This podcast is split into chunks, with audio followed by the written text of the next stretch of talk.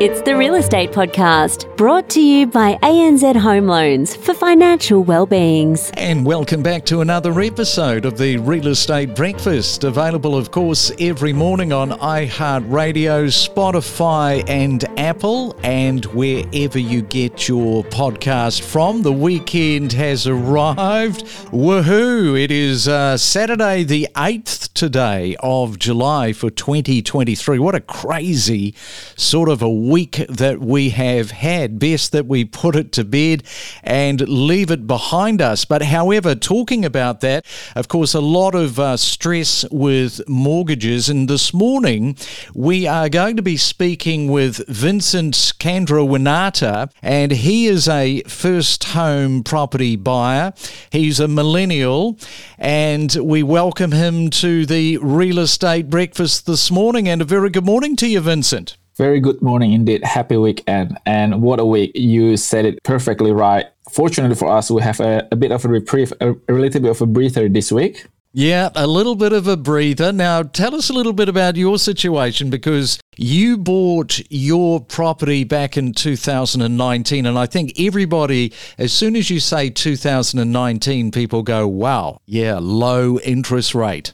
That's correct. And as a millennial, we consume information and we analyze it a lot of people say that millennials we don't do anything but we actually consume information really well. And at that time the governor of reserve bank australia said that they will not be increasing the interest rate. And at that time going into the housing market is a milestone is a dream is something that a lot of people working towards to. We are very lucky in terms of buying in 2019 moving from an apartment into a house. When the interest rate started to, to, to climb at first you thought that this is manageable. This is something that will go down again. We are just going through a cycle. However, 12 hikes later, we are at the edge of worrying if we actually are losing the dream of, of owning a house because of this pressure from uh, from the interest uh, rate.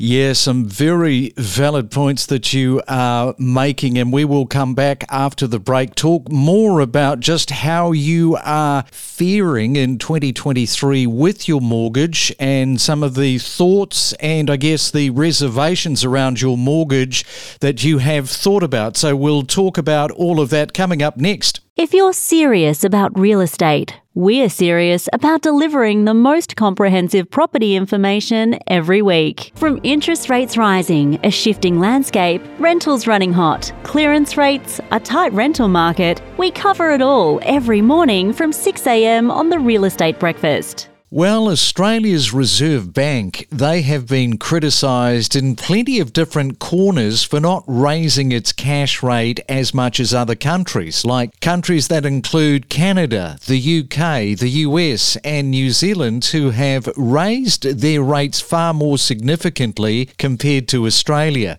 And the Australian borrowers on variable rates make up roughly 70% compared to much lower percentages in other countries. Of course, if you are in the US, you can fix the term, the life of the mortgage, for 30 years. And boy, wouldn't that be nice in these conditions? So the experts at the moment, they're saying two more rate rises this year. But then the other side of that, they're saying that it could be a very quick reversal and the rates start coming down. So whichever way you look at it, it seems that we're in for another couple of rate rises between now and Christmas. I know we just have to suck that up and we'll be back with Vincent in just a moment.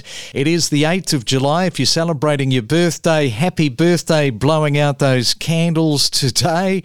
Kevin Bacon is turning 65. Billy Crudup, Jennifer Aniston's boss in the morning show, he's turning 55.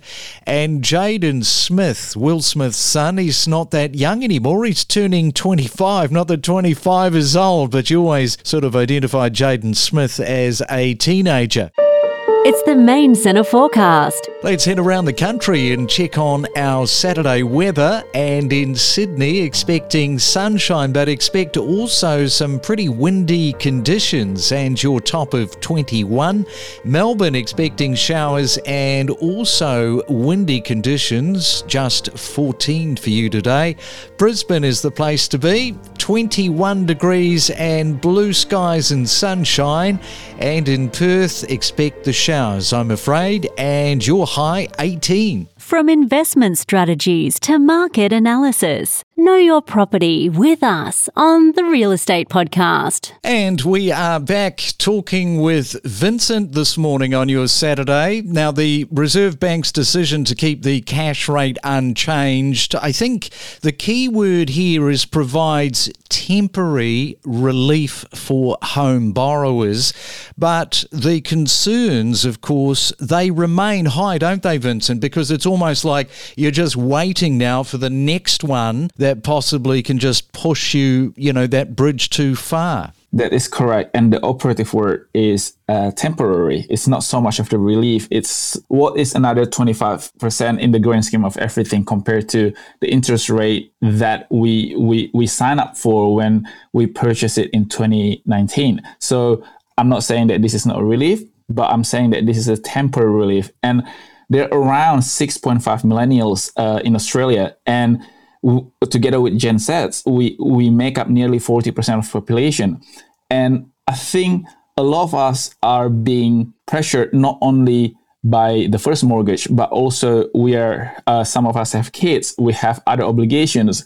We came out from the very uncertain uh, job market post COVID 19 pandemic. So it feels like our generation, uh, for the very first time, are being faced with the real possibility of, of financial hardship that probably we never experienced it before because Australia we are f- we are in a very lucky position that we skip a lot of the financial hardship that the rest of the world uh, were facing before this. And I feel that the word temporary actually creates a lot of anxiety around it because say for example if the RBA say that there will be three more interest rate hike brace for it brace for impact I feel that we as a society are informed enough to make an educated management to our financial situation. It's the anxiety surrounding the every month thinking that will they or will they not believe it or not, it actually adds quadruple the anxiety around the interest hike, itself. So, just talk to that because it's something that we have had on the podcast. Now, we have talked to an expert with regard to the whole anxiety, but unless you're really in it, like what you are and other friends of yours, it's hard to sort of know exactly how you are feeling. So maybe just sort of talk to that a little bit, not only you, but your observations around some of your friends. Once again, they're looking at the whole situation of can they hold on? And that's the other key thing about this is holding on for dear life. That is correct. And a lot of my friends, some of them are were actually being very smart in terms of buying their first home in the way that they might not have uh, enough to buy where they live and work. For example, in Sydney Metro, they probably buy in, in other states or in a more remote area where where their money goes a lot more uh, in terms of buying their first property, and then they rent it out a lot of them actually are being uh, pushed to considering selling their investment property because the rent that they're getting from their property is actually not covering the mortgage. And I have to say that I can't speak for everyone in, in my generation, but whenever I speak to a friend of like friends of mine who own rental property or investment property, they know how significant the pressure is in terms of your uh, monthly budget, they don't actually necessarily increase the, the, the rate of their rental property because they know themselves that if they are struggling, people who are renting their property are also struggling. So I feel that that is a pos- positive story that, that shows that we're in this together. However, a lot of them are also really seriously considering selling because it's costing them more. And together with other debt or other credit that they are, they take out in terms of living costs, in terms of a buy now pay later or credit card interest, they all pile up. And for for the very first time, I personally hear from my friends that they're struggling. And you can notice that it's very noticeable. Instead of going out every week, you don't see them that often. Or instead of going out, go to each other's house to catch up instead of uh, spending money outside. I'm a scientist, so I'm not an economist. It's just it just doesn't make sense in my head because if we slow down the economy, yes, theoretically it's slow, it brings down inflation, but I mean, 70% of Australian econo- economy is being powered by small businesses. So it's the, the cafe uh, down the street or mom and pop shop, uh, news agency uh, around the corner. So if this engine of small business die in Australia, I think that is going to be really bad for Australia as a whole because when you weaken economy of, of our community, in my mind, the logic is that you're weakening the, the whole economy in Australia. And I just don't know where this the lesser evil, choosing between two evils and going for a lesser evil, when will this end? Yes, and you make some good points. And of course, it's middle of Australia that is being affected the most. Those that have very small mortgages, those older demographics uh, that may be mortgage free, they're not affected by this. And it's a fair comment that you are making. Let's just come to your variable or fixed rate. So tell us a little bit about what's going on with your own mortgage. So I fixed a, a, portion of the mortgage uh, back in 2020. However, I didn't have crystal ball back then. So at that time, when you fix a mortgage, it's more about managing the risk. But obviously, had I known that the mortgage, uh, the interest rate will go up this high, I would have fixed majority or if not all of my mortgage. But obviously, hindsight is 2020. I couldn't change what I knew back then. Couple that with the, I know that it's not a guarantee, but when someone with the title of governor, uh, uh the governor of RBA it comes with authority and with an official seal for the advice when they say that when he said that it's not going to go up.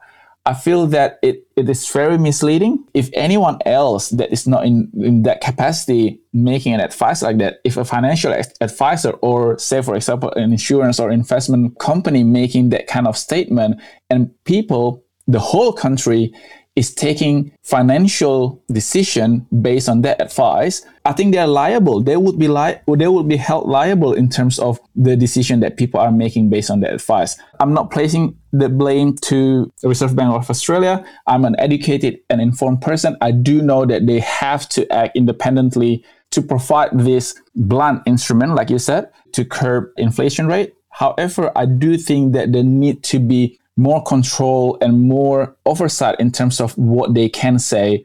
I will keep my fingers crossed for you, Vincent. I hope that you can hang on. And thank you so much for coming on to the Real Estate Podcast this morning. Really appreciate it. Thank you so much. Thank you for having me. And uh, good luck for everyone out there because, you know, we need that. And if I can say one more thing, as a small business owner, Australian business owner, I really do hope that uh, all of us can support Australian business, Australian owned business, because when our community is strong, our country is strong. Don't navigate the real estate market alone. Let us help guide you in the world of real estate every day. Make better informed decisions with the latest news and insights. We connect you to the best real estate information across Australia. The Real Estate Podcast.